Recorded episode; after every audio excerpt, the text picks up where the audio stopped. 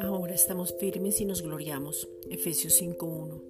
Estamos firmes porque en Cristo Jesús estamos confiados, seguros y la palabra se cumple en nosotros.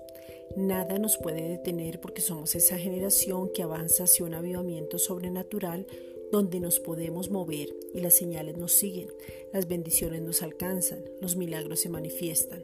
Segunda de Corintios 12:12. El denuedo es nuestro hablar porque hemos gustado de su benignidad, de su amor y de su poder para manifestárselo a otros. Romanos 2:4. Avanzamos sin parar y hoy nos gozamos porque vemos lo sobrenatural en lo natural. Filipenses 4:4. Padre, en este tiempo queremos ir a un nivel mayor. Segunda de Corintios 3:18.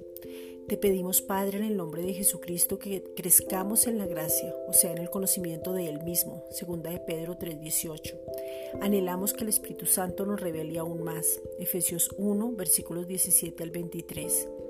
Padre, te pedimos en el nombre de Jesucristo que las escrituras se abran, Lucas 4:21, que nos encontremos en ellas, que todo aquello que no hemos visto, lo que no hemos oído, lo que aún no ha subido a nuestros corazones, eso que Dios ha preparado para los que le amamos, para sus hijos amados, y que el Espíritu Santo nos revela, porque Él escudriña aún lo profundo de Dios, se cumpla en nosotros. Primera de Corintios 2:10.